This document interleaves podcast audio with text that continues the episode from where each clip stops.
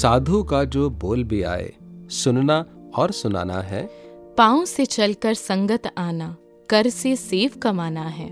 रसना से हरि कीर्ति गाना आँख से दर्शन पाना है। श्रद्धा प्यार से गुरु चरणों पर हरदम शीश झुकाना है। जो गुरसिख ये कर्म कमावे तीनों सुख वो पावेगा। कहे अवतार गुरु हो राज़ी जग सारा यश गावेगा। संपूर्ण अवतार वाणी के इस पावन शब्द के साथ वॉइस डिवाइन के इस एपिसोड की शुरुआत करते हैं। मैं हूँ आपका साथी राकेश। और मैं हूँ साक्षी। नमस्कार, धन्य निरंकार तो दोस्तों अवतार बाणी के इस शब्द में जो संकेत हम सभी को प्राप्त अनेकों अनेकों बार साक्षी जी इस शब्द को हमने सुना भी इसकी विचार भी सुनी गायन भी सुना और इसमें संकेत शायद इस प्रकार का आता है कि हमें किस प्रकार से गुरसिख को अपने जीवन को जीना है। कुछ शब्दों में अगर आप बांधना चाहें तो क्या कहेंगी? जी राकेश जी हम ये शब्द सुनते हैं ना आचार। हम्म, हम्म, हम्म, फिर एक और शब्द आता है विचार। हम्म, और एक और शब्द है प्रचार। जी जी जी। अब ये तीनों शब्द जो हैं ये भक्त के जीवन में बहुत ही अहमियत रखते हैं। हम्म, हम्म, लेकिन किस ऑर्डर में ये शब्द होने चाहिए? इन शब्दों को कैसे इस्तेमाल किया जाए? इन शब्दों पर कैसे चला जाए? इनकी क्या अहमियत है? ये हम आज समझना चाहते हैं। जी हाँ और इस शब्द के अंदर तो संकेत मिलता ही है लेकिन और भी बहुत सारे पहलू होंगे जो हमारे पैनलिस्ट्स आएँगे उनसे हम जानेंगे इस बार के विषय में जो है आचार विचार प्रचार। और आगे बढ़ने से पहले संपूर्ण हृदय वाणी का ये पावन शब्द।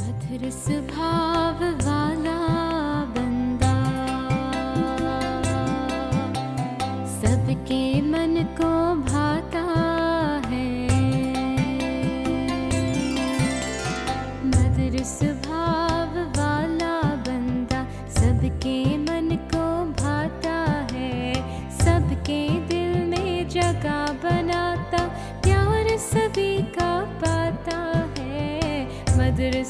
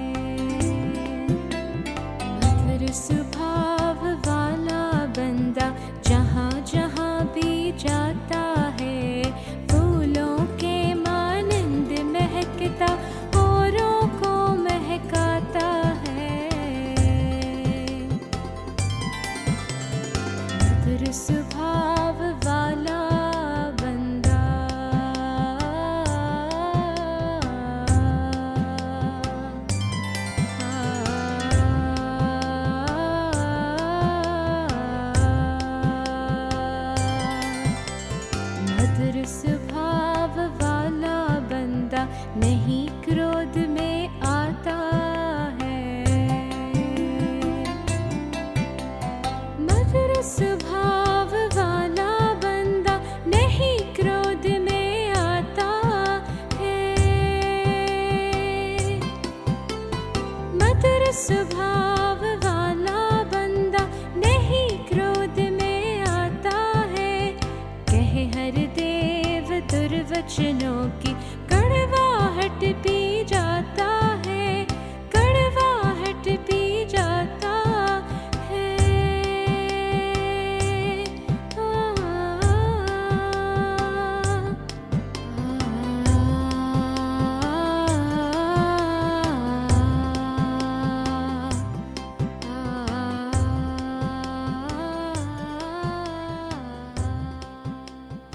संपूर्ण हरदेव पानी के इस पावन शब्द के बाद हम अपनी वार्ता में वापस लौटते हैं और आइए हम अपने पैनल में आए हुए गेस्ट से इंट्रोडक्शन कराते हैं। जी हाँ आज हमारे साथ चूँकि साक्षी जी विषय में तीन शब्द हैं। जी। आचार विचार और प्रचार। प्रचार। तो तीन ही महात्मा आज हमारे साथ पैनल पर भी हैं और इनसे बहुत गहरे गहरे राज भक्ति के हमें जानने को मिलेंगे क्योंकि ये तीनों शब्द बहुत अनिवार्य हैं एक गुरसिक के जीवन में। सबसे पहले आज हमारे साथ मौजूद हैं मिशन के सुप्रसिद्ध कवि महात्मा जो कि एक बहुत बड़े लेखक भी हैं प्रचारक भी हैं और इनकी सबसे पहली पहचान कि ये सतगुरु के परम भक्त भी हैं। आदरणीय रोशन दहलवी जी आपका यहाँ वॉइस डिवाइन में हार्दिक स्वागत है। धन्यवाद। और दूसरे जो हमारे साथी हैं वो हैं विजय बत्रा जी जो बहुत लंबे अरसे से फाइनेंस सेक्शन में संत निरंकारी मंडल में सेवाएँ निभाते आ रहे हैं। आपका भी बहुत बहुत स्वागत। धन्यकार जी। तो प्रश्नों का सिलसिला शुरू करते हैं।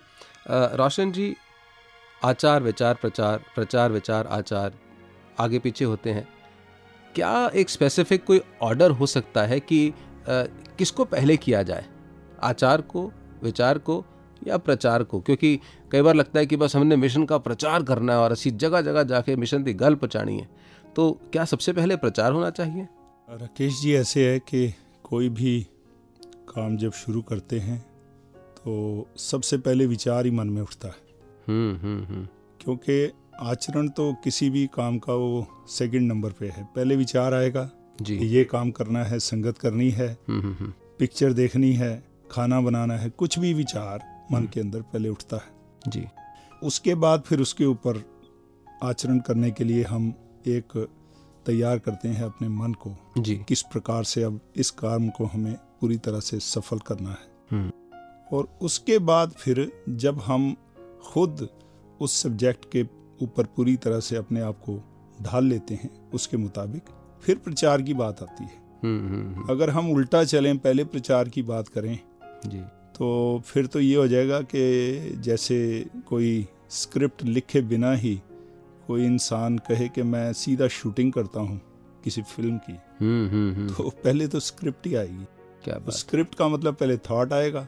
थॉट के बाद स्क्रिप्ट लिखी जाएगी। फिर उसको क्रियान्वित करने के लिए हम उसको प्रैक्टिकल शेप देते हैं। तो मेरे ख्याल से ये ही ऑर्डर हो तो जी हाँ बिल्कुल सही लग रहा है और ये दुरुस्त लग रहा है। बड़ा लॉजिकल सा एक पैटर्न लग रहा है कि पहले हम विचार करें फिर हमारा उस पर आचरण हो तभी कहीं जाकर के हम प्रचार का एक माध्यम बन सकते हैं। विजय जी अब मैं आपसे एक सवाल पूछना चाहूँगी। जब प्रचार की बात आती है तो प्रचार कितने तरीकों से किया जा सकता है तन से मन से धन से एक गुरसिक प्रचार करता है तो इस प्रचार के पीछे एक गुरसिक का भाव क्या होना चाहिए कैसे सही ढंग से प्रचार किया जा सकता है साक्षी जी अवतार वाणी का ये शब्द आपने कई बारी श्रवण किया होगा कि तन मन तन तिन्ना तो ऊंची ਉਹ ਸੇਵਾ ਕਹਿਲਾਂਦੀ ਏ ਜੋ ਹੋਵੇ ਨਿਸ਼ਕਾਮ ਨਿਰਛਤ ਤੇ ਸਤਿਗੁਰ ਨੂੰ ਪਾਂਦੀ पांदी।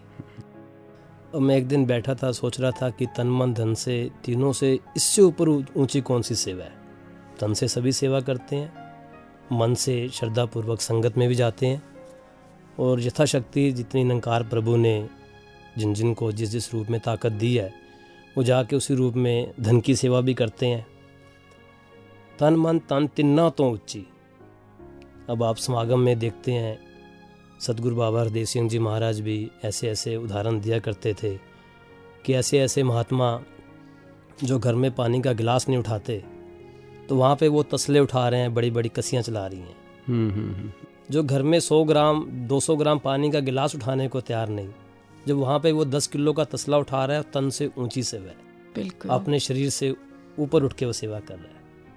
और साक्षी जी जो मन की सेवा है जब कई बार हमारा मन नहीं करता सेवा तो जी चुराना ये भी कमाया है।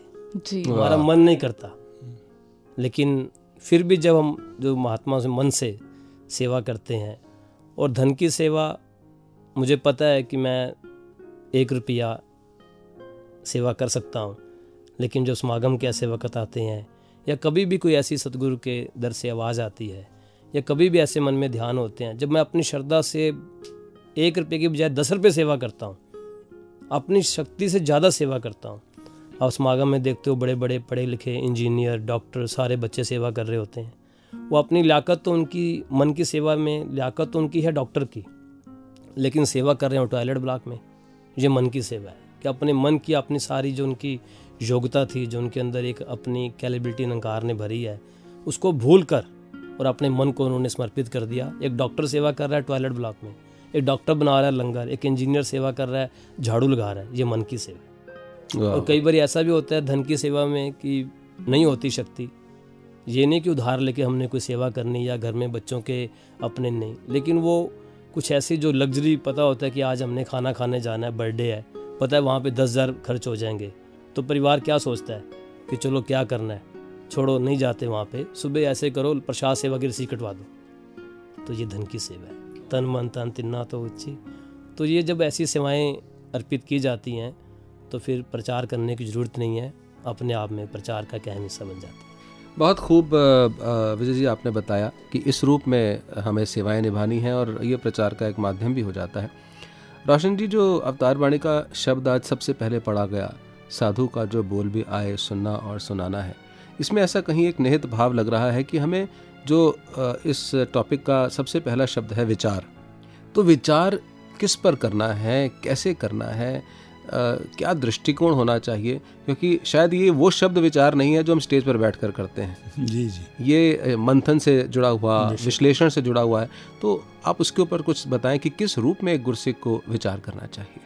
दरअसल राकेश जी जो सत्संग कर करके ही समझ में आता है कि सबसे पहली चीज़ है कि जब हम संगत में आके बैठ जाते हैं अपने आप को सत्संग से जोड़ लेते हैं तो ज़रूरी बात है कि जिस एनवायरनमेंट में आ जाते हैं फिर वहीं के विचार हमारे मन में उठना शुरू हो जाते हैं हम्म, हम्म, हम्म। अगर हम कहीं दूसरी फ़ील्ड में चले जाते हैं कहीं जैसे उदाहरण भी दिया करते थे राजमाता जी भी कि कोई सड़क पर जाते जाते जुआरी जुआ खेल रहे हैं और उनके साथ बैठ जाता है। अब वो नहीं भी खेल रहा लेकिन उसके मन के अंदर विचार वही उठने शुरू हो जाते हम्म, हैं कि हम्म, ये कैसे खेल रहे हैं ये जीत रहा है वो जीत रहा है। जी। तो उन थॉट्स को यानी अगर हमें ये गुरमत वाले भक्ति वाले और सबका भला करने वाले थॉट्स चार मन के अंदर लाने हैं तो पहले हमें उस जगह पर पहुँचना ज़रूरी है हम्म, हम्म, हम्म, जहाँ पर वो एनवायरनमेंट हमें मिले कि वो थॉट ही उठे। हम्म, तो वहाँ जाने के बाद ये कभी नहीं होता है कि हमारे मन के अंदर क्योंकि संगत में अक्सर हम सुनते हैं कि संगत में आओ तो फिर सब कुछ बाहर जोड़ों के साथ उतार तो एक सिंबॉलिक बात है। उतारने का मतलब ये नहीं है कि वहाँ पर हमने कोई अपने जोड़े उतारे हैं तो कोई कैश भी रखाना है या सारा कुछ। भाव ये है कि सारे थॉट्स जो भी उस समय हैं वो केवल और केवल वो अध्यात्म के साथ जुड़ जाए। तो ये एक आरंभ है जब हम सत्संग में आकर बैठ जाते हैं। माने विचार करते हुए अगर हम सदगुरु के द्वारा दिए हुए ज्ञान और विवेक दोनों को साथ ले लेते हैं तो उस विचार के अंदर एक खूबसूरती आती है जी, जी। और उसकी डायरेक्शन सकारात्मक हो जाती है। बहुत अच्छा। ये एक्चुअली दास भी कहना चाह रहा है कि वो डायरेक्शन प्रॉपर में संगत में आकर ही मिलती है। विजय जी बातों में से बात अब आप फाइनेंस के साथ जुड़े हैं। तो एक नौजवान ने मन में उसके सवाल आया कि जो मिशन में हम लोग सेवा करते हैं माया के रूप में करते हैं तो उसका किस प्रकार से उपयोग होता है? तो दास चाहेगा इसके बारे में आप अवश्य बताएँ ताकि किसी के अगर मन में कोई प्रश्न हो तो उसका भी निराकरण हो पाए। जहाँ तक माया रूप में सेवा करने का संबंध है जो सारी साथ संगत या सभी महात्मा सतगुरु के चरणों में अपने श्रद्धा सुमन पहुँचाते हैं। जी। शहनशाह जी को किसी ने अरदास की कि शहनशाह जी आप सब कुछ कर सकते हो। आप ऐसे करो कृपा करो जितने आपके महात्मा हैं जो जो मांगते हैं इनको दे दो। हम्म, हम्म, हम्म, अब वो नंकार से अरदास की गई जो जो उनके मन में ध्यान आया वो उनको दे दिया गया। जी। जो जो जिन्होंने मांगा। लेकिन थोड़े से वक्त के बाद फिर शहनशाह जी ने देखा कि सब कुछ देने के बाद भी ये बड़े दुखी हैं। हम्म, हम्म, हम्म, अब जो इन्होंने मांगा था वो इनको मिल गया फिर भी दुखी हैं। किसी ने गाड़ी मांगी किसी ने औलाद मांगी किसी ने मकान मांगे किसी ने जो जो मांगा। जी जी जी। तो उन्होंने बोला भी ये उसके लेने के बाद भी जो संसारिक वस्तुएँ दुखी हैं तो उनको सुखी करने का क्या तरीका है? जी। तो फिर वो शहनशाह जी ने ऐसा आशीर्वाद दिया जो ये धन रूपी सेवा या जो एक रुपया बिल्डिंग फंड महापुरुषों से हम्म, हम्म, हम्म, वो जो सुखी करने का हमको सुखी करने का वो तरीका ढूंढा उन्होंने। ये एक डिवाइन जो हमें ब्लेसिंग्स मिली शहनशाह जी तरफ़ से कि एक रुपया सदस्य सभी ने बिल्डिंग फंड देना है। जो अब अब मेरे ख्याल से उसकी माया बढ़ा दी गई है। हाँ वो भी सच्चे पातशाह सतगुरु बाबा हरदेव सिंह जी महाराज ने जब सारे साथ संगत के बार बार क्योंकि वक़्त की महँगाई को देखते हुए और भी अच्छे अच्छे स्थानों में जगह जगह सत्संग भवन बने जगह जगह संगतें आराम से पेड़ों में बारिश में जहाँ बैठ के और अभी भी न जाने हज़ारों ऐसी जगह हैं जहाँ पे अभी मिशन के सुंदर प्रचार के लिए अभी भी स्थान लेने भी हैं स्थान लिए गए हैं वहाँ भवन भी बनने हैं। तो हम सबको सुखी करने का ये साधन था जो माया रूपी सेवा शहनशाह जी ने एक रुपये का हमें वरदान दिया। जी। और उस वरदान से राकेश जी आप तो इतने पुरातन परिवार से जुड़े हैं शहनशाह जी के समय से और आपने देखा है कि जिन्हों जिन्होंने सेवा की है। जी जी। तो आज वो तो सुखी हुए हुए हैं। अगर कहीं भवन बन जाता है ऐसी जगह पर तो जहाँ महापुरुष महात्मा सत्संग सुनते हैं वो भवन एक अपने आप में सारी सात संगत को ऐसे लगता है ये मेरा ही है। हम्म, हम्म, हम्म। अभी गनौर में समागम हुआ पिछले चौदह जनवरी को। तो उस ग्राउंड पे खड़े होकर जो फील आ रही थी वाह। किधर भी घूम जाओ किधर भी चले जाओ किधर भी गाड़ी घुमा लो अगर थोड़ी सी ठीक है वहाँ पे अभी ऐसा स्ट्रक्चर नहीं बन पाया जो बनने जा रहा है। हम्म, लेकिन जो गनौर के ऊपर वो जहाँ से गाड़ियाँ अंदर मुड़ रही थी वो फील ही लगती। वाह। तो इस वार्ता को आगे बढ़ाएँगे क्योंकि बहुत सारे और भी प्रश्न हमारे मन में और हमारे श्रोताओं के मन में भी होते हैं पर पहले सुनते हैं ये मधुर गीत।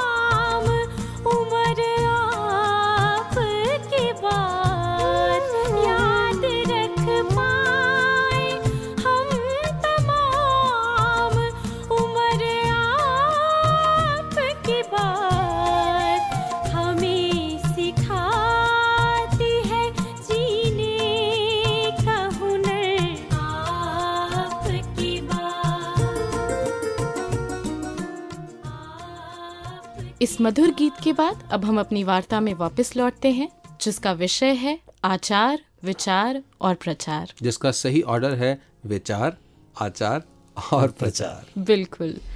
रोशन जी मैं आपसे पूछना चाहूँगी कि जब बात आती है आचार की यानी कि हमारा आचरण हमारा आचरण सही होना चाहिए लेकिन सही मायने में एक गुरसिक का आचरण एक भक्त का आचरण होना कैसे चाहिए?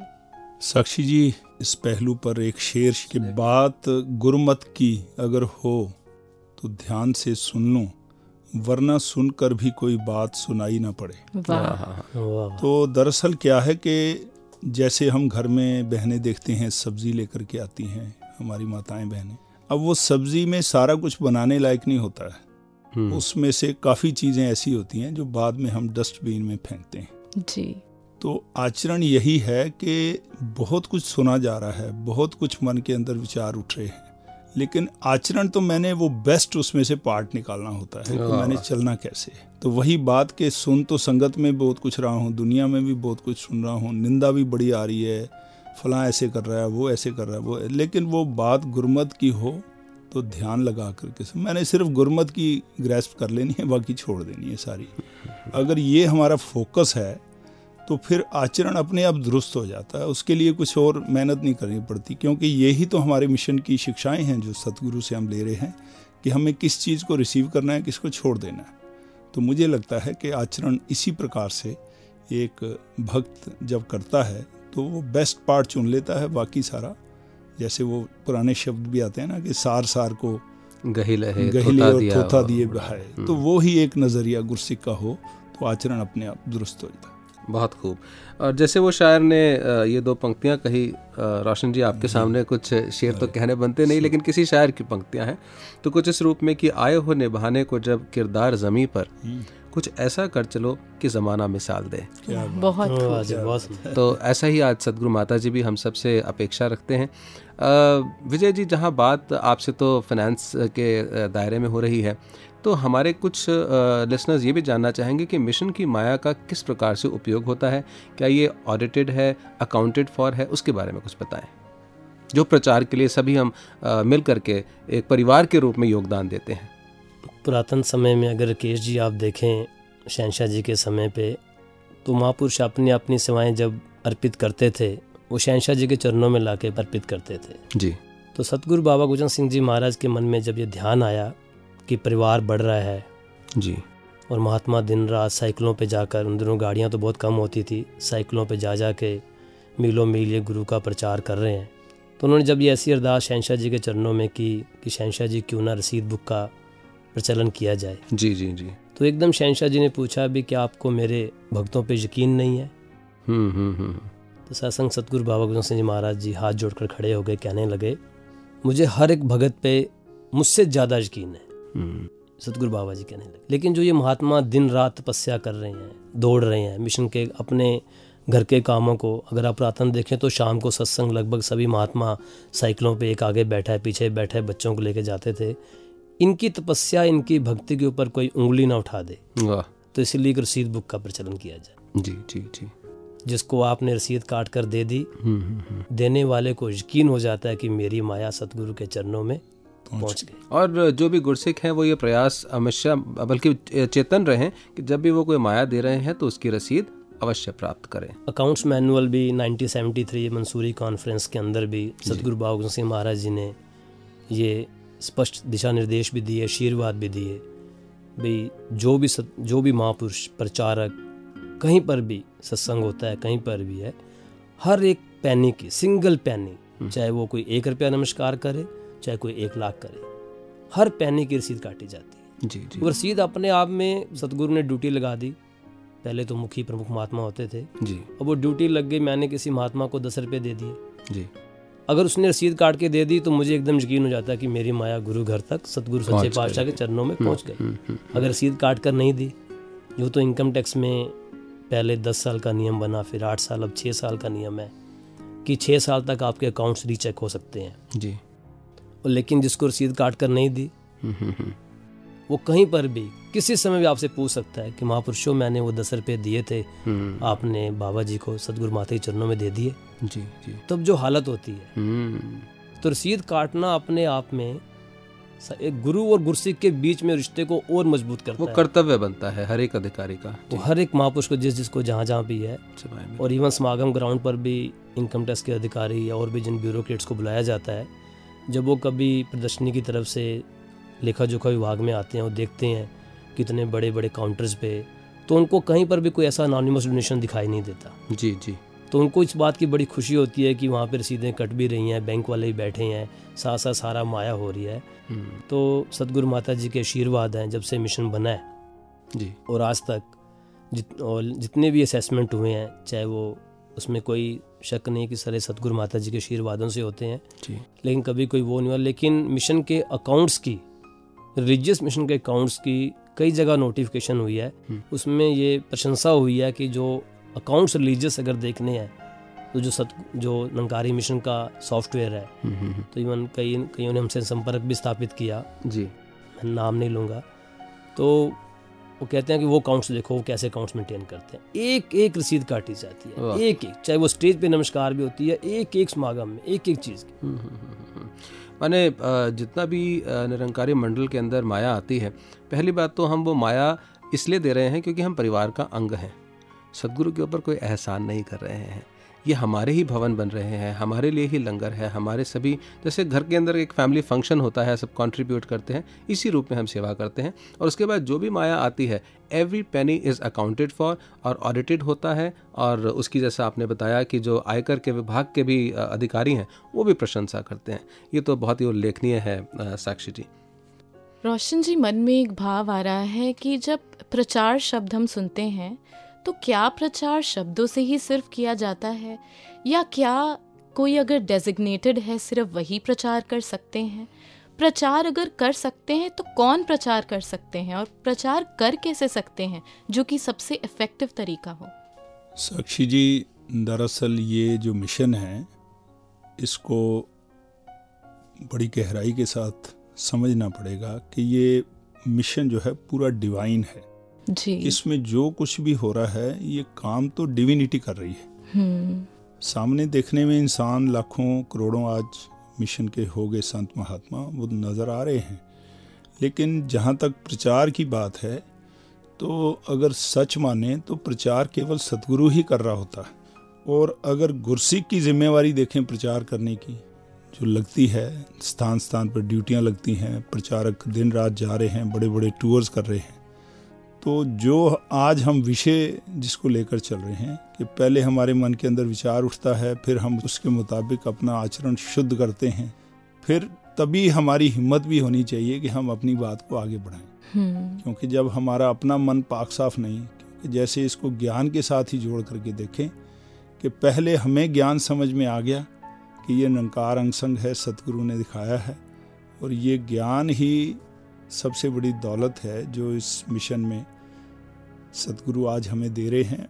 ये दुनिया में जब भी कभी ज्ञान इतिहास भी इस बात का साक्षी है कि जब भी कभी ये ज्ञान आगे से आगे बढ़ा है। ज्ञान तो यही है ज्ञान कोई ऐसे नहीं कि निरंकारी मिशन कोई नया ज्ञान दे रहा है। जी। एक ही परमात्मा का ज्ञान है युगों युगों से यही चलता चला आ रहा है और ये आगे से आगे जैसे एक चेन होती है बढ़ता चला जा रहा है। अब उसमें प्रचार वाली जो बात है अपने जीवन से ही किया जा सकता है।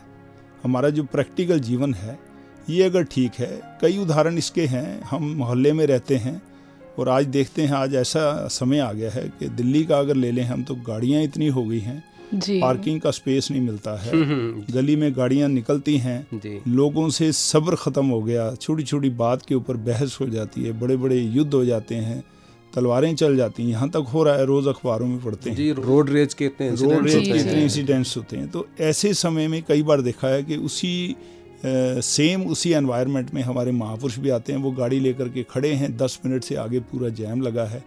लेकिन वो बिल्कुल कूल माइंडेडली वो खड़े हैं वहाँ पर। उनको कोई कहता है कि भाई साहब आपको नहीं लगता कि ये सारा सिस्टम बदलना चाहिए? किसी को गाड़ी लगाने की सेंस नहीं है। वो कहते हैं बात सारी ठीक है लेकिन मैं सिर्फ़ ये सोच रहा हूँ कि मुझे सेंस है कि नहीं। बहुत। क्योंकि मैं जब अपने आप को सेंसफुल मानकर मैं अपने अपनी ड्यूटी ठीक कर रहा हूँ धीरे धीरे हर आदमी मेरी तरह सोचेगा तो ये भी अपनी ड्यूटी ठीक करेगा सिस्टम ठीक हो जाएगा। तो प्रचार भी दरअसल यही है कि जब हम अपने घर से निकलते हैं हम जब सत्य की बात कर रहे हैं निरंकार के दर्शन की गुरु की बात कर रहे हैं तो फिर सबसे बड़ी जिम्मेवारी ये कि हमारा अपना कर्म क्या है हमारा अपना जीवन क्या है। हमारा अपना जीवन अगर ठीक है तो यकीनन वो हम चल भी रहे हैं तो भी प्रचार हो रहा है हम बोल भी रहे हैं तो भी प्रचार हो रहा है और हम कहीं बैठे हैं उठे हैं दुनिया के बीच में तो सारा ये प्रचार का ही एक हिस्सा है। क्या बात है। जैसे वो पंक्तियाँ एक फ़िलासफ़र ने लिखी लेखक ने लिखी उन्होंने कहा commitment is an act and not a word तो अगर हम किसी को जैसे हमने सदगुरु को कमिट किया एक वायदा दिया पाँच प्रण दिए तो वो कर्म करने के लिए थे सिर्फ़ दोहराने के लिए नहीं थे जिनके बारे में हमें रोशन जी ने कहा। तो रोशन जी आपकी गज़ल का कुछ एक हिस्सा भी आप अवश्य गा करके हमें सुनाएँ जिसके अंदर ये खुशबू आई ये महक आए कि हमने अपने कर्म को पहले रखना है और फिर हम कहीं प्रचार की तरफ़ बढ़ें। तो राकेश जी वो कुछ गज़ल की लाइनें ध्यान आ रही हैं वो ही इस समय पेश कर रहा है। जी इरशाद। हमेशा दूसरों को रोशनी दिया करते। क्या बात। हमेशा दूसरों को रोशनी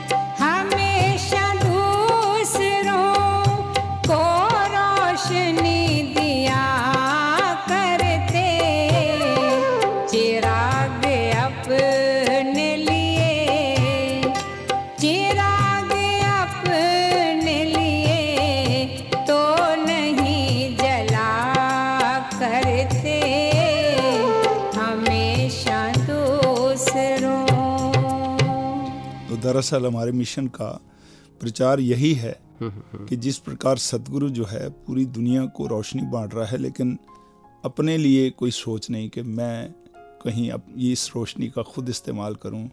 इस निरंकार की बनाई हुई जो प्रकृति है ये भी ऐसे ही काम कर रही है जैसा काम सतगुरु कर रहा है। और अगर हम भी इसी में शामिल हो जाते हैं हम भी बिल्कुल बेलाग होकर के बिना किसी स्वार्थ के इस कार्य में आ जाते हैं तो वो प्रचार ही है। क्या बात है। तो विजय जी, आपसे एक बात ये भी जानना चाहेंगे कि जहाँ अकाउंट्स की बात आती है, बहुत टेक्निकल विषय है और किस तरीके से अकाउंट्स मैनेज करने हैं। कई बार हमारे जो संत महात्मा हैं गाँव में है, देहात में है, वो पूरे तरीके से शायद समझ नहीं पाते।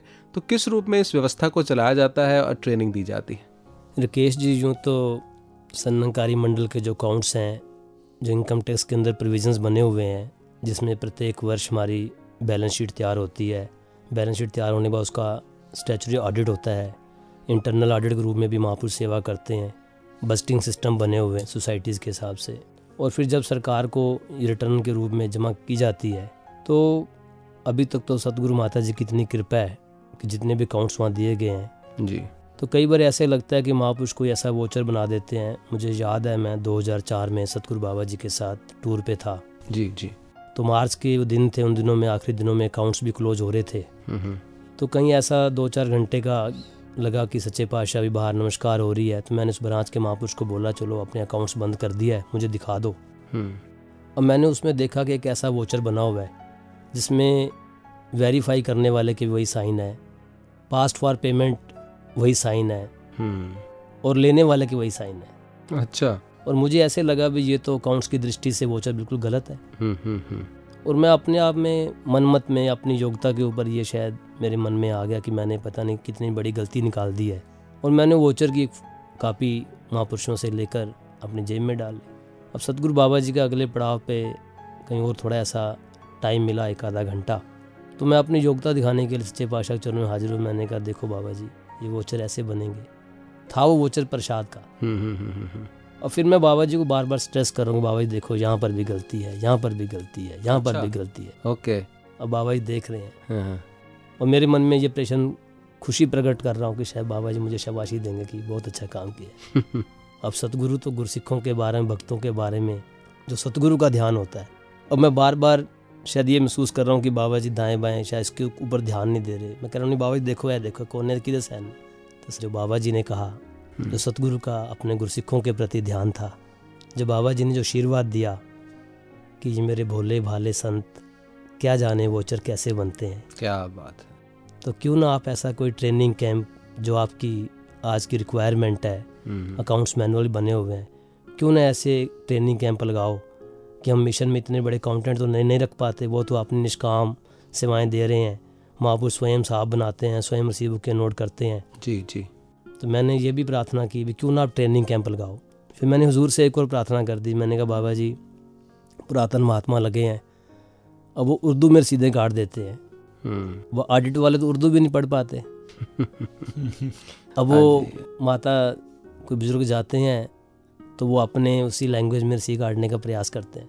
हम्म, बाबा जी कहने लगे नहीं यही वक्त है कि जो बुज़ुर्ग महात्मा जाया करें वो अपने बच्चों को नौजवानों को साथ लेके जाएँ। वाह। और रसीद काटने की सेवा उनको दे दें। हम्म। वो हिंदी इंग्लिश जानते हैं। तो इसी तरह बच्चे संगत के साथ भी जुड़ जाएँगे सीख भी जाएँगे और आगे मिशन में भी उनका योगदान हो जाएगा। तो इसी तरह नौजवानों को भी आगे जोड़ा जाए। बहुत खूबसूरत। बहुत बढ़िया। और दोस्तों जो तीसरे मेहमान हमारे साथ हैं वो हैं परम आदरणीय बहन राज वासुदेव जी जो अगर हम पारिवारिक रूप से देखें तो श्रोताओं आपने जगत माता जी का नाम सुना है। इतिहास के पन्नों से हम परिचित हैं बाबा अवतार सिंह जी की धर्मपत्नी। तो जगत माता जी की भतीजी के रूप में भी एक पारिवारिक संबंध रहा और इस समय पर as a member in charge of प्रचार विभाग संत निरंकारी मंडल आप सेवाएँ निभा रहे हैं। बहन राज वासुदेव जी आपका बहुत बहुत स्वागत है। धन्यवाद जी। राजा आंटी जी मैं आपसे एक प्रश्न पूछना चाहूँगी कि जहाँ प्रचार की बात आती है तो प्रचार के पीछे मुख्य भाव क्या है? यानी कि गुरसिख किस मूल भाव के साथ किस नियत के साथ प्रचार करे? साक्षी जी एक गुरसिख को एहसास रहता है कि ये जो ब्रह्म ज्ञान मुझे मिला है इसमें मेरा शायद अपना कोई कर्म कोई प्रयास कोई योगदान नहीं। क्या केवल और केवल गुरु की तरस गुरु की दया के कारण मुझे इतनी अमूल्य दात मिली है जिसके लिए ऋषि मुनि खोजत खोजत हार जाते हैं और ये दात नहीं मिलती। तो जब उसको ये एहसास होता है कि मेरे पर कृपा हुई है और इतनी दुनिया तड़प रही है जैसे सतगुरु बाबा बूटा सिंह जी महाराज ने यही फील किया कि मैं इतना तड़पा हूँ लोग भी तड़प रहे हैं इस प्रभु के दर्शन के लिए तो वो निकल पड़े। इसी तरह गुरसिख के पता होता है कि मैं भी तो अनेक लोग आज हम देखते हैं तीर्थों पर पहाड़ों पर इतने इतने सन्यासी महात्मा जिन्होंने जीवन के सारे दुनियावी सुखों को त्यागा कि प्रभु प्राप्ति हो जाए। तो गुरसिख को ध्यान आता है मेरे पर कृपा हुई है ये कृपा सभी पर हो जाए। जी। तो वो इस भाव से आगे निकलता है। इस भाव से वो सोचता है प्रचार तो वास्तव में गुरु कर रहा होता है। गुरसिख गुरु के वचन को मान ले तो उसका सबसे बड़ा प्रचार है। क्योंकि उसका जीवन फिर बोलता है। हजूर बाबा जी ने जैसे समझाया कि एक घास काटने वाला घास काटने वाले से बात कर रहा है रेडी वाला रेडी वाले से बात कर रहा है एक स्टूडेंट अपने क्लास फेलोज से बात कर रहा है एक दफ्तर में बैठा हुआ महात्मा अपने कुलीग से बात कर रहा है। गाड़ी में सफ़र करने वाला को पैसेंजर्स से बात कर रहा है। तो प्रचार तो 24 घंटे हो रहा है। परंतु फिर भी जब हम एक निश्चित रूप में किसी प्रचारक को भेजते हैं तो उसके मन में ये भाव नहीं होता कि मैं कुछ सिखाने जा रहा हूँ। हम्म, क्योंकि गुरसिक का मतलब भी होता है कि गुरु की शिक्षा को सीखने वाला। हम्म, जिस दिन वो सीखने का भाव खत्म हो गया उस दिन सिख गया यानी गुरु दर से दूर हो गया। क्या बात। वो माया में फंस गया। इसलिए गुरसिक इसी भाव से जाता है कि इतने संत महात्माओं के जीवन में सतगुरु ने अपार अपार कृपाएँ की हैं। तो दौलत उनके पास नाम की दौलत है। मैं कुछ जो मुझे गुरु ने दिया उनको दे आऊँ जो उनको मिला है उनको मैं प्राप्त करके अपने जीवन को और ज़्यादा अमीर बना लूँ। तो ये नाम की दौलत के भूखे होते हैं। इस ये नाम की दौलत इकट्ठी करने के लिए संत जनों के साथ ये जो आपस में तालमेल बना रहे बहुत कुछ सीखते रहे नम्रता प्रीत प्यार ये चीज़ें जो दुनिया में कहीं दिखाई नहीं देती अनलभ हो चुकी हैं। इन गुणों को इन भावनाओं को इन आशीर्वाद गुरसिख के जीवन में सबसे बड़ा रोल आशीर्वाद का होता है। हम्म, और वो केवल संत दे सकते हैं। दुनिया की कोई महफल हमें आशीर्वाद नहीं देती। बड़ी बड़ी पार्टीज़ होती हैं बड़े बड़े प्रोग्राम होते हैं। वहाँ एंटरटेनमेंट तो होती है पर आशीर्वाद केवल हमें साथ संगत से मिलती है संतों से मिलती है। तो प्रचारक इसी भाव से जाता है कि मैं संतों से आशीर्वाद लूँ। गुरु की बात आगे पहुँचा के उसकी आत्मा गदगद उठती है। जन पर उपकारी आए, जिया दान ते भक्ति लायन, हर से वो लैन मिलाए। तो ये परोपकारी संतों का काम होता है। इसी भाव से वो गुरु का आदेश मानते हुए जहाँ भी दिन हो रात हो अपने शरीर की, आराम की परवाह किए बिना प्रचारक का एक ही भाव होता है कि गुरु की कृपा का मैं ज़िक्र कर पाऊँ। इसी भाव से वो आगे बढ़ते हैं। क्या बात है। राज आंटी जी आपसे अभी ये वार्ता हमारी चल रही है तो इसमें अनेकों पहलू आए विचार के आचार के और जहाँ प्रचार की बात आती है अभी हमने सुना विजय जी ने बताया कि किस प्रकार से अकाउंट्स के लिए ट्रेनिंग कैंप्स लगते हैं। तो प्रचार के भी ट्रेनिंग कैंप मिशन में हमारे लगाए जाते हैं। इसका क्या औचित्य है क्या कारण है और उसका क्या रूप एक हुआ करता है? वास्तव में तो सात संगत खुद एक बहुत बड़ा प्रचारक केंद्र है। जी जी। परंतु जब मिशन यूनिवर्सल होता जा रहा है संख्या बढ़ती जा रही है जी। तो हम देखते हैं अलग अलग संस्कृतियों में बड़े हुए पले हुए लोग जी। मिशन से जुड़ रहे हैं। वक वक धारणाएँ उनके जीवन में पहले जीवन में ज्ञान लेने से पहले रही हैं। जी जी। बादशाहें बहुत हैं हिंदुस्तान में। कर्म कांड बहुत रहा है हिंदुस्तान। तो जब एक महात्मा हमारे मिशन में कुछ ऐसा नहीं है कि गुरु पहले कहे कि आप दो साल चार साल यहाँ पर सेवा करो ये कठिन परीक्षा पास करो फिर ब्रह्म ज्ञान दिया जाएगा। हम्म हम्म, आप तो जानते हैं हाँ जी हाँ कि यहाँ तो पहली बार भी कोई संगत से आया दो चार बार संगत की अच्छी लगी तो मुझे ये ब्रह्म ज्ञान की प्राप्ति हो जाए तो कोई उसका टेस्ट नहीं होता।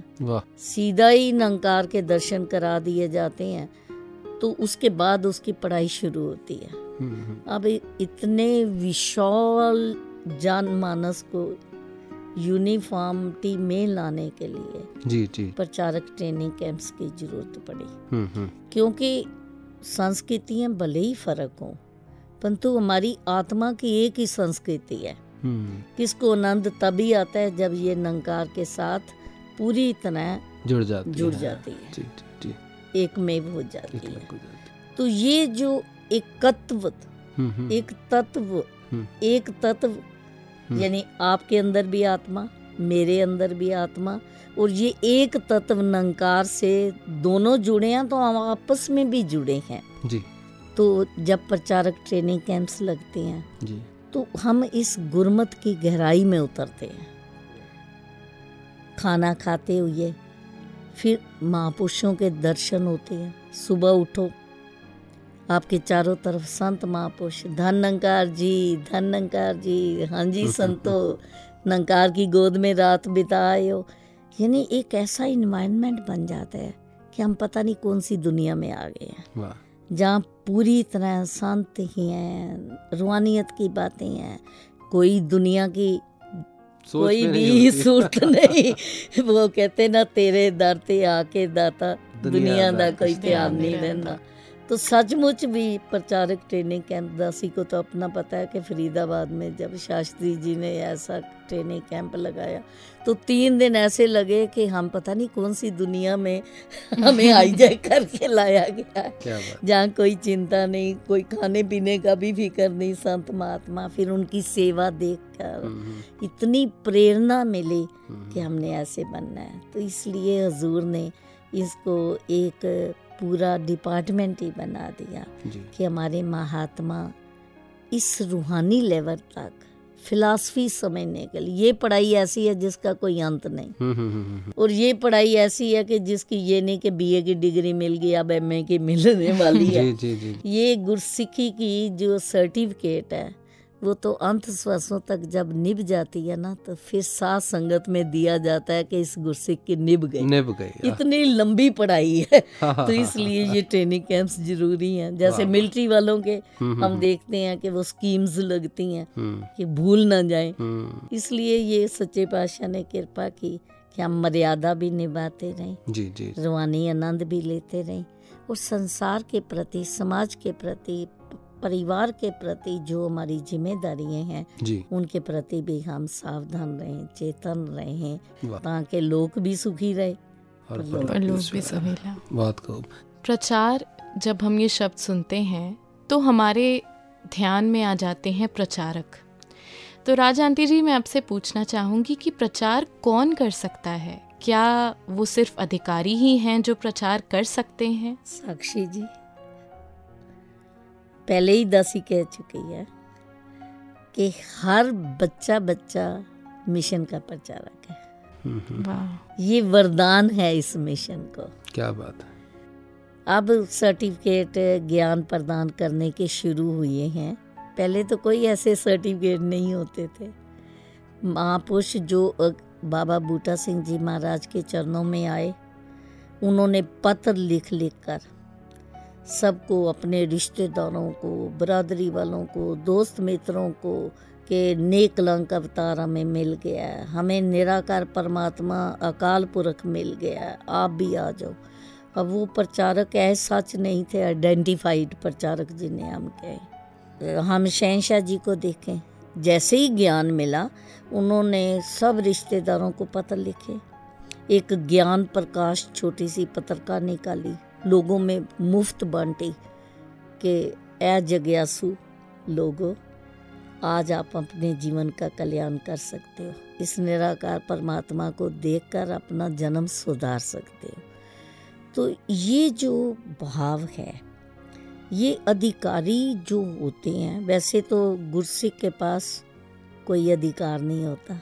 बाबा गुरबचन सिंह जी महाराज ने अपने पहले प्रवचन में जब उनको गुरगद्दी मिली तो लुधियाना में फरमाया कि जिस दिन हमने ज्ञान लिया हमने एक संकल्प किया कि तन मन धन निरंकार का है तो हमारे पास तो अधिकार कुछ बचा ही नहीं। क्या बात। जब तन मेरा नहीं मन मेरा नहीं अब तन मैंने दे दिया तो तन पर अधिकार कहाँ से आ गया? हम्म हम्म, हम्म, मन गुरु को नंकार को दे दिया तो मन पर अधिकार कैसे बच गया? और धन में जो कुछ मेरी पोजेशंस हैं वो सब कुछ मैंने नंकार का मान लिया। तो अधिकार नाम का तो शब्द ही गलत है। वाह वाह हम्म, गुरसिक का अधिकार नहीं होता। हम्म, गुरसिक का एक ही अधिकार होता है प्रार्थना। दया मांगनी तरस मांगना सतगुरु का। ये प्रार्थना कर सकता है अधिकार से नहीं जोदड़ी से नम्रता से भिक्षा मांगने की तरह से। तो गुरसिक इसलिए सेवक होता है अधिकारी नहीं होता। जो अधिकारी होता है वो गुरसिख नहीं होता। क्या बात है। गुरसिख अपने आप को कभी अधिकारी मानता ही नहीं है। सबसे बाबा जी ने फरमाया था सबसे बड़ा जो अधिकार मैं जिसको बना रहा हूँ अधिकारी वो सबसे बड़ा सेवक है। वो बच्चे बच्चे का चाहे कोई प्रमुख है संयोजक है कोई केंद्रीय अधिकारी ये कहने के शब्द हैं जिनके बिना गुजारा नहीं है। ये केवल टर्म्स हैं हम्म, बोलने के लिए। परंतु गुरसिक को अंदर से पता है कि सबसे बड़ा जिस पर जिम्मेवारी सेवा की है वो सारी सात संगत का सेवादार है। एक सेवादार तो अपनी मर्ज़ी से सेवा करता है। परंतु जो संगत का संयोजक है, जा मुखी है, जा कोई जोनल इंचार्ज है। अब जोनल इंचार्ज ने जोन में जितनी संगतें हैं, हर एक के दुख सुख में पहुँचना है, हर एक की खुशी गमी में पहुँचना है, हर एक की फरियाद सुननी है तो उसकी तो पूरी समर्पित लाइफ है। इसलिए अधिकारी होने का तो पहली बात तो प्रश्न ही नहीं उठता। तो दूसरा कि ये जो ज्ञान दिया है हमें, ये आत्मा को मिला है। इसलिए हर आत्मा दूसरी आत्मा को चानन में लाने का प्रयास कर रही है। इसलिए प्रचार हर गुस्सिक करता है। प्रचार केवल अधिकारी नहीं करते। क्या बात है बहुत खूबसूरत कि आत्मा ने प्रचार करना है हर गुरसिख ने प्रचार करना है और अपने जीवन से प्रचार करना है। तो राजा आंटी आप हमारे स्टूडियोज़ में आए अ, बाकी सब पैनलिस्ट भी तो हमारे जितने भी आज तीन पैनलिस्ट थे तीन ही शब्द हैं आज के विषय में। विचार। आचार विचार और प्रचार। तो बहुत खूबसूरत हमें इनपुट्स मिले देन मिली सजेशंस मिली। आप महात्माओं का विजय जी का और इसी प्रकार राजा आंटी का भी बहुत धन्यवाद और रोशन जी का भी। आप सबका भी बहुत बहुत धन्यवाद। इस कदर आपसे विचार वटांदरा करके हम भी बहुत कुछ सीख रहे होते हैं। थैंक यू सो मच धन्यवाद धन्यवाद।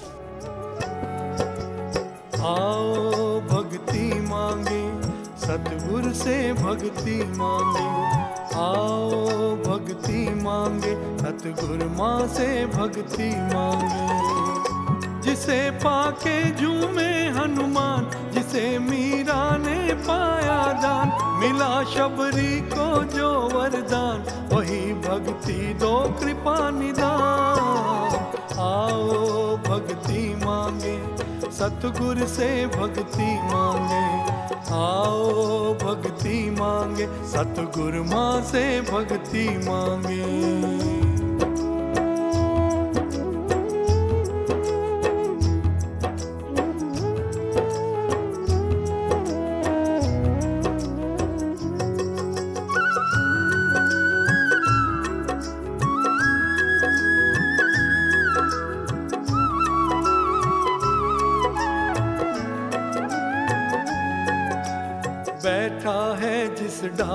मानव उसी को काट रहा है।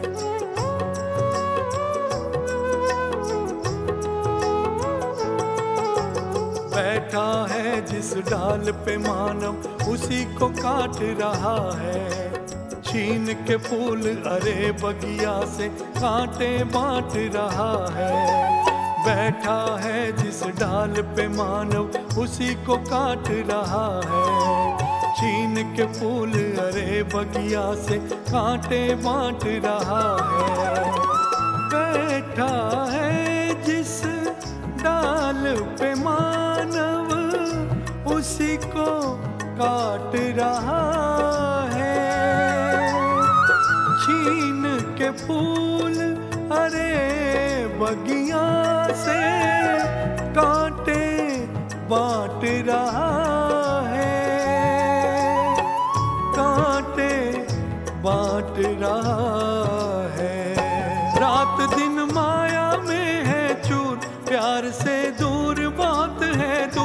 रात दिन माया में है चूर, प्यार से दूर, बात है दूर।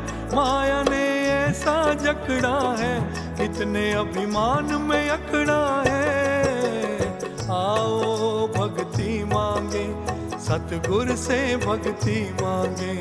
आओ भक्ति मांगे, सतगुर माँ से भक्ति मांगे।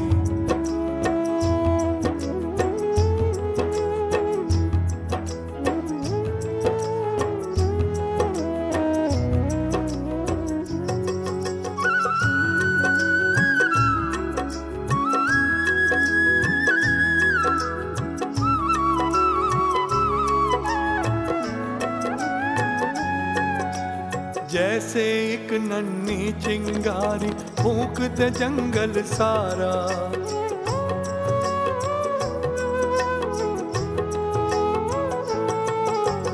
जैसे एक नन्ही चिंगारी फूक दे जंगल सारा। जैसे एक नन्हा सा दीपक दूर करे अंधियारा। जैसे एक नन्ही चिंगारी फूक दे जंगल सारा। जैसे एक नन्हा सा दीपक दूर करे अंधियारा। जैसे एक नन्ही चिंगारी फूक दे जंगल सारा। जैसे एक नन्हा सा दीपक दूर करे अंधियारा।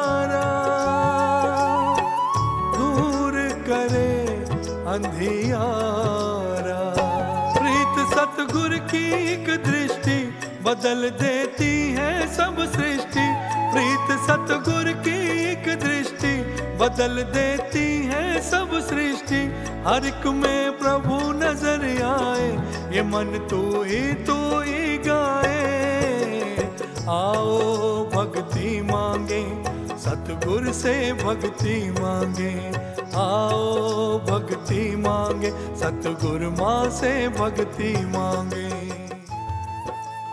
तो श्रोताओं इस मधुर गीत के बाद और आपकी राय सेक्शन के बाद एक बार फिर से आपका स्वागत है वॉइस डिवाइन के इस अंक में जिसका विषय है आचार विचार प्रचार।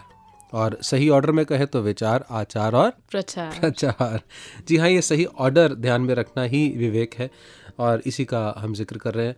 Sakshi ji what do you think about character एक किरदार के बारे में आप क्या समझती हैं? कैसा किरदार होना चाहिए व्यक्ति का? राकेश जी जब किरदार की बात हो रही है तो मुझे लगता है कि किरदार यानी कि somebody who's playing a role and what kind of a role is he playing? so why not look at a role model? And look at what the role model is telling us and teaching us so for me i would say my role model has always been sadguru baba hardev singh ji maharaj absolutely and for all of us I think Exactly. और जैसे मेरे को वो शायर की कुछ पंक्तियाँ याद आ रही हैं जिसने कहा कि नए किरदार आते जा रहे हैं मगर नाटक पुराना चल रहा है वही दुनिया वही साँसें वही हम वही सब कुछ पुराना चल रहा है तो सदगुरु बाबा जी ने भी जो टीचिंग्स दी हालाँकि अब अपना चोला बदला इस रूप में सदगुरु माता जी के रूप में हमारे साथ हैं सदगुरु। लेकिन आप देखिए वो टीचिंग्स चल रही हैं। Exactly. और उसका एक खूबसूरत नमूना हम देख रहे हैं एक खूबसूरत रूप हम देख रहे हैं संपूर्ण हरदेव वाणी के रूप में जैसे अभी श्रोताओं ने सुना भी। और गुरुदेव हरदेव जी। ये एक पुस्तकों का दो पुस्तकों का संकलन है जिसको हम अपने श्रोताओं के लिए लाते हैं उसका पठन करवा करके सुनाते हैं और जिसमें बहुत सार गर्भित विषय हैं जिसके ऊपर सदगुरु बाबा जी ने हमें डायरेक्शंस दी। तो आइए अपने श्रोताओं को सुनाते हैं गुरुदेव हरदेव। गुरुदेव हरदेव उधर हाल में ये कार्यक्रम चल रहा था। इधर अवतार पार्क में विशाल मैदान में हज़ारों हज़ारों का जन समूह बड़ी आतुरता से उस घड़ी की प्रतीक्षा कर रहा था, जब उन्हें गुरुदेव की मधुर वाणी सुनने को मिलेगी। ऊपरी हाल के कार्यक्रम की समाप्ति के पश्चात जैसे ही आप अवतार पार्क में पधारे, बाबा हरदेव सिंह जी महाराज की जय के जयकारों से अवतार पार्क का पत्ता पत्ता चहक उठा। उस दिन जो प्रवचन आपने दिया, वह इतिहास के पन्नों में, स्वर्णिम अक्षरों में लिखा जाएगा। उपस्थित धार्मिक, राजनीतिक एवं सामाजिक नेतागण, जो इस समारोह में भाग लेने के लिए आए हुए थे, भी अवश्य इस नतीजे पर पहुँच गए होंगे कि जो शब्द आपके मुख से निकले, निश्चित ही किसी रूहानी क्रांति का संदेश दे रहे थे। जन समूह मंत्र मुग्ध हुआ बैठा, आपका प्रवचन सुन रहा था। मौन आज मुखरित हो उठा था। गुरुदेव ने बड़े ही सहज भाव से जन समूह को संबोधित करते हुए कहा, सात संगत, आज हम जिस अवसर पर यहाँ इकट्ठे हुए हैं, उस संत महात्मा का सारा जीवन पूरी इंसानियत का भला मांगने व भला करने में लगा। आज हम कहते हैं कि उनकी हत्या कर दी गई है। ये उनकी हत्या नहीं हुई, बल्कि जिन पीर पैगंबरों ने कहा, तेरे पाने सर्वत द पला उनके विचारों की हत्या हुई है। ये भाई कन्हैया जी की भावना की हत्या हुई है। बाबा गुरुवचन सिंह जी की हत्या कोई नहीं कर सकता। साथ संगत, गुरु हमेशा संसार में सत्य का उपदेश देता रहता है। जो लोग नफरत की आग में जल रहे हैं, उन्हें ठंडक देता है।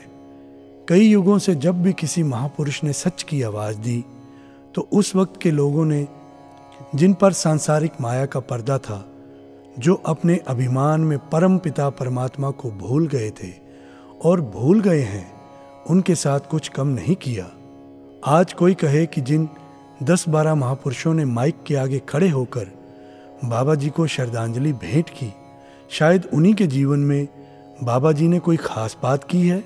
तो ये गलत है। आज हर एक बच्चा, बुज़ुर्ग, भाई, जो भी यहाँ बैठा है, उनके हर एक पल हर एक श्वास पर बाबा गुरुवचन सिंह जी की मोहर लगी हुई है। उन्होंने जो उपकार किए, जो हम पर रहमतें की, वह कभी भी भुलाई नहीं जा सकती। आज दास को जब इस स्टेज पर बैठाया गया तो दास ने विनती की कि दास तो इस लायक नहीं है, कोई किसी किस्म का इलम भी नहीं है। पर जब सात संगत का सतगुरु का आदेश आ गया तो दास ने दातार के चरणों में यही अरदास की कि, हे दातार, तू रहमत कर कि जो मानवता का संदेश वह हर दिल में भरते आए, चाहे उनके सामने कितने भी कष्ट आए, उन्होंने अपने गुरसिखों को इतना पक्का कर दिया, जिसका नतीजा हम देख रहे हैं। आप महापुरुषों के आशीर्वाद, दातार के आशीर्वाद और माता जी के आशीर्वाद से यही भावना लेकर दास भी अपनी ड्यूटी दे सके। बाबा जी सांसारिक रूप में दास के पिता भी थे।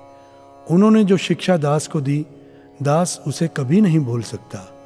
उन्होंने जो संदेश दिए, जो कर्म किए, अगर दास उनको अपने से दूर रखता है तो दास यही समझेगा कि मैं अपनी ड्यूटी नहीं निभा सका। अभी माता जी ने भी यही आशीर्वाद दिया कि बाबा जी ने हमें जो सिखलाई दी है, खासकर पिछले दो सालों में बाबा जी का यही संदेश रहा कि हमने सभी का भला मांगना है। हमने सभी के लिए अपने दिल में यही सद्भावना बनानी है। साथ संगत, हमने इसी भावना को अपने दिल में कायम रखना है और पहले नित्य प्रति जिस तरह साथ संगत करते हैं, उसमें ढील नहीं आने देनी। ये सच की आवाज़, जिसके लिए बाबा जी ने अपनी पूरी ज़िंदगी लगाई, इसे हम सारी मानवता तक पहुँचा सकें और बाबा जी के आदेशों पर चल सकें। तो ये सबसे बड़ी श्रद्धांजलि हम बाबा जी को दे सकेंगे। आओ सात संगत, अरदास करें कि दातार अपना मेहर भरा हाथ हमारे सिर पर रखे, हमें ताकत बख्शे, ताकि हमारा ध्यान कभी भी बुराई की तरफ़ ना जाए। साथ संगत, हम सभी इस माँ का सहारा बने रहें व माँ को सहारा देते रहें। आपके चरणों में यही अरदास है कि बाबा जी के जो जो आदेश आए, जिस तरह का जीवन उन्होंने जिया, उसी तरह का जीवन जीकर हम इस संसार में सुख का वातावरण पैदा कर सकें। सात संगत धन नंकार जी। इस प्रवचन को दास ने बड़े ध्यान से सुना था। फिर समय पाकर इसे देव दर्शन नामक पुस्तक में से कई बार पढ़ा। जितनी बार पढ़ा, उतनी बार जीने के नए संकेत मिले। गुरुदेव की ये निम्न पंक्तियाँ मानव मन को सदा झिंझोड़ती रहेंगी। ये बाबा गुरुचंद सिंह जी की हत्या नहीं हुई, बल्कि जिन पीर पैगंबरों ने कहा कि तेरे बाने सर्वत्र पला, उनके विचारों की हत्या हुई है। ये भाई कन्हैया जी की भावना की हत्या हुई है। बाबा गुरुवचन सिंह जी की हत्या कोई नहीं कर सकता। गुरुदेव हर देव। राकेश जी आजकल कितनी टेंशन हैं। From everywhere we are being bombarded with things विचार भी बहुत हैं कितने कितने विचारे हैं और प्रचार भी देखते हैं तो हर कोई प्रचार कर रहा है हर कोई प्रमोशन कर रहा है कोई अपने कंपनी की प्रमोशन कर रहा है अपने प्रोडक्ट की प्रमोशन कर रहा है या किसी भी तरीके का प्रचार खुद को भी प्रमोट कर जी रहा है। बिल्कुल कोई खुद को भी प्रमोट कर रहा है। जी हाँ। तो आ, इतनी सारी टेंशन्स के बीच में इतनी उधेड़ बुन के बीच में लगता है कि जब सतगुरु के वचनों का जब आधार मिल जाता है और इनके वचनों की तरफ़ जब ध्यान चला जाता है जी जी जी। तो लाइफ हो जाती है easy take it easy take it easy मैं आपका इशारा समझ रहा हूँ। हमारा नया सेक्शन जो टेक इट इजी है जो हमें समझाता है कि इस जगत के कण कण में शिक्षा है अगर हम ये नज़रिया सतगुरु का ले लेते हैं तो हम उनसे शिक्षा भी प्राप्त कर सकते हैं और अपने जीवन को बहुत सहज बना सकते हैं। So here is the section take it easy एक गुरुकुल में गुरु से शिष्य ने कहा गुरुदेव एक व्यक्ति ने आश्रम के लिए एक गाय भेंट की है। गुरुजी ने कहा अच्छा हुआ दूध पीने को मिलेगा। एक सप्ताह के बाद शिष्य ने आकर गुरु से कहा, गुरुजी, जिस व्यक्ति ने गाय दी थी, आज वह अपनी गाय वापस ले गया।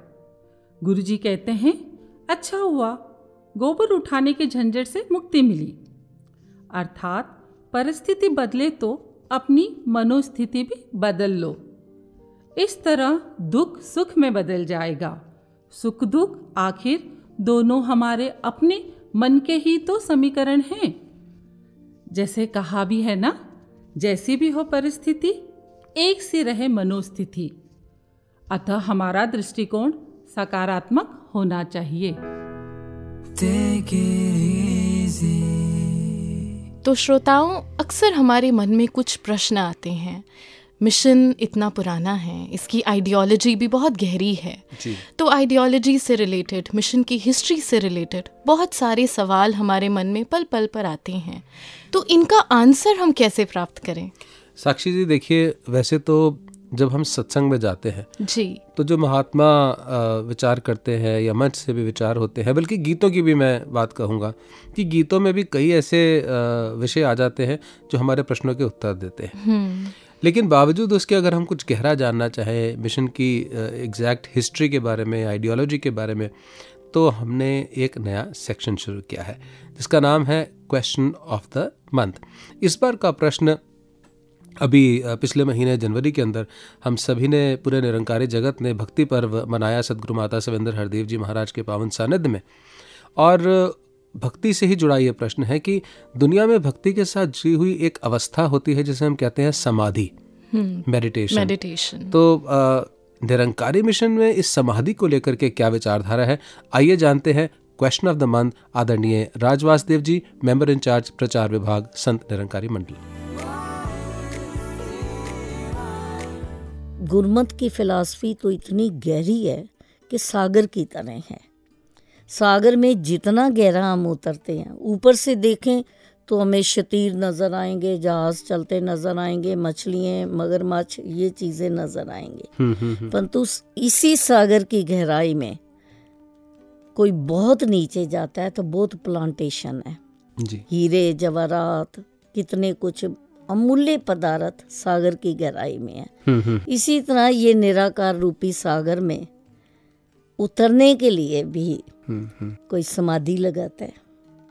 हजूर सच्चे पातशाह जब कैलगरी में युवा आप जानते हैं दो दिन की युवा कॉन्फ्रेंस थी। हजूर सच्चे पातशाह ने बाबा हरदेव सिंह जी महाराज ने वहाँ ब्लेसिंग्स अपनी में पर फरमाया जबकि नौजवानों ने उनसे पूछा।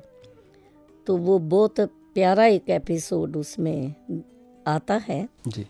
कि एक नौजवान ने पूछा जी। कि हजूर जनरली हम देखते हैं कि समाधि इस भक्ति का बहुत बड़ा हिस्सा है। जी जी। परंतु हमारे मिशन में जब कोई ज्ञान लेता है तो उस पर ऐसा बाधे नहीं उसे किया जाता कि वो समाधि लगाए। हम्म। दो घंटे की लगाए चार घंटे की। तो कई बार मन में ऐसे ध्यान आता है कि क्या हम ठीक हैं कि वो ठीक हैं? हम्म। तो हजूर ने बड़े प्यार से उन नौजवानों को सबको ही समझाया कि समाधि का मतलब ही होता है आदि में समा जाना। क्या बात है क्या आदि का भाव है नंकार जो आदि से है हम्म हम्म। जो आरंभ से है जिसका कोई बिगनिंग नहीं कोई एंड नहीं कोई जन्म नहीं कोई मरण नहीं। हम्म। जो इस पूरे ब्रह्मांड से पहले भी था जब रचना नहीं रहेगी तो तब भी रचनहार रहेगा।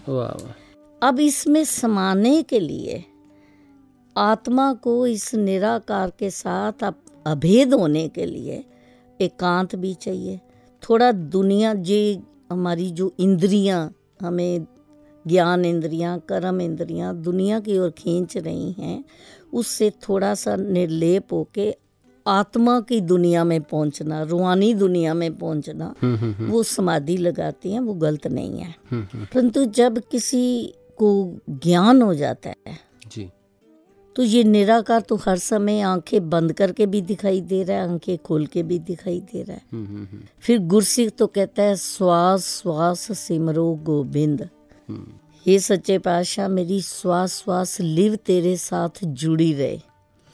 अब वो 24 घंटे की समाधि लगाता है।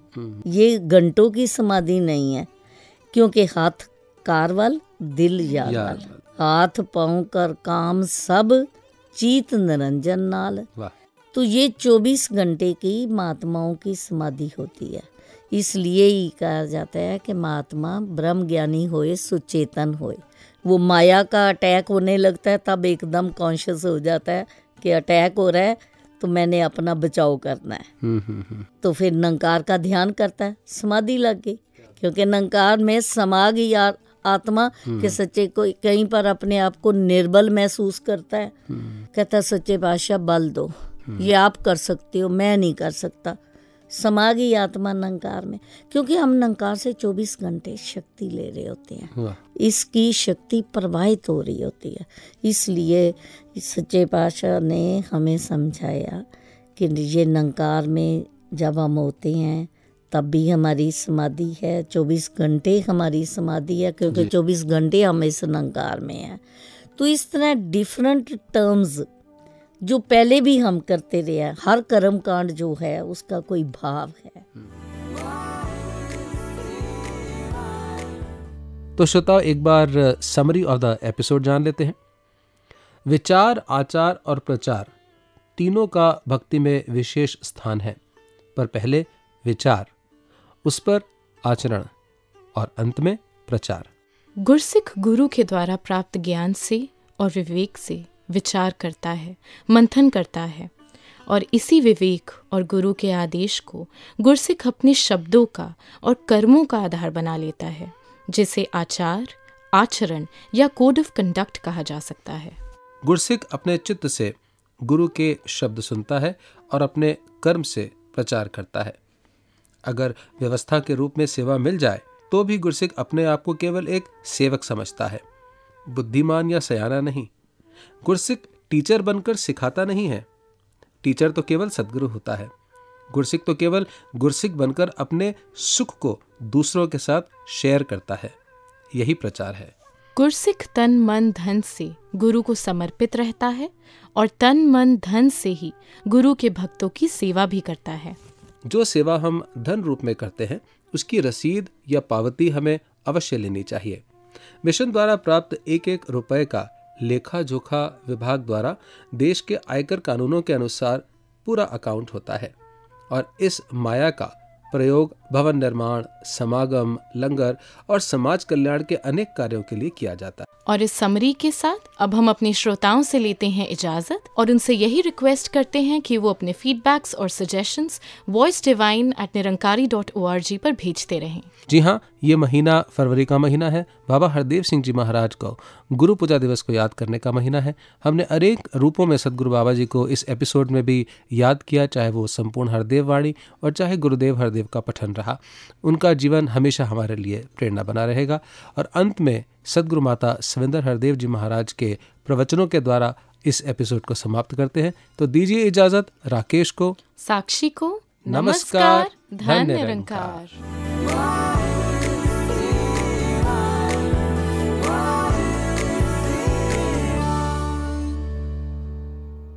मिशन का प्रचार करना है अपने शब्दों द्वारा। वहाँ अपने कर्मों द्वारा भी हमने इस मिशन का प्रचार करना है, क्योंकि बात उसी की ज़्यादा असर करती है जो खुद उस पर अमल कर पाए। हमने राजमाता जी से भी वो एक बात सुनी कि एक बच्चा बहुत मीठा खाता था तो उसकी माँ उसे किसी के पास कह, ले गई और कहने लगी कि इसको कुछ समझाओ, ये बहुत मीठा खाता है। तो उस व्यक्ति ने कहा, आप एक महीने के बाद आना। जब वो दोबारा अपने बच्चे को एक महीने के बाद लेके गई तो उस व्यक्ति ने उस बच्चे को बोला, बेटे, मीठा कम खाया करो, मीठा सेहत के लिए अच्छा नहीं होता। तो वो माँ ने बोला कि, अगर आपने यही कहना था तो एक महीना पहले बोल देते। तो उस व्यक्ति ने कहा, नहीं, एक महीना पहले तक मैं भी बहुत मीठा खाता था, तब इसको बोलता तो मेरी बात का इस पर असर नहीं होना था। अब मैंने खुद मीठा बंद करा है खाना। World is not changed by a opinion it's changed by a actions so be the change you want to see in this world साथ संगत जी हमसे है दुनिया तो हम बदले किसको खुद को बदलेंगे तो हालात बदल जाएँगे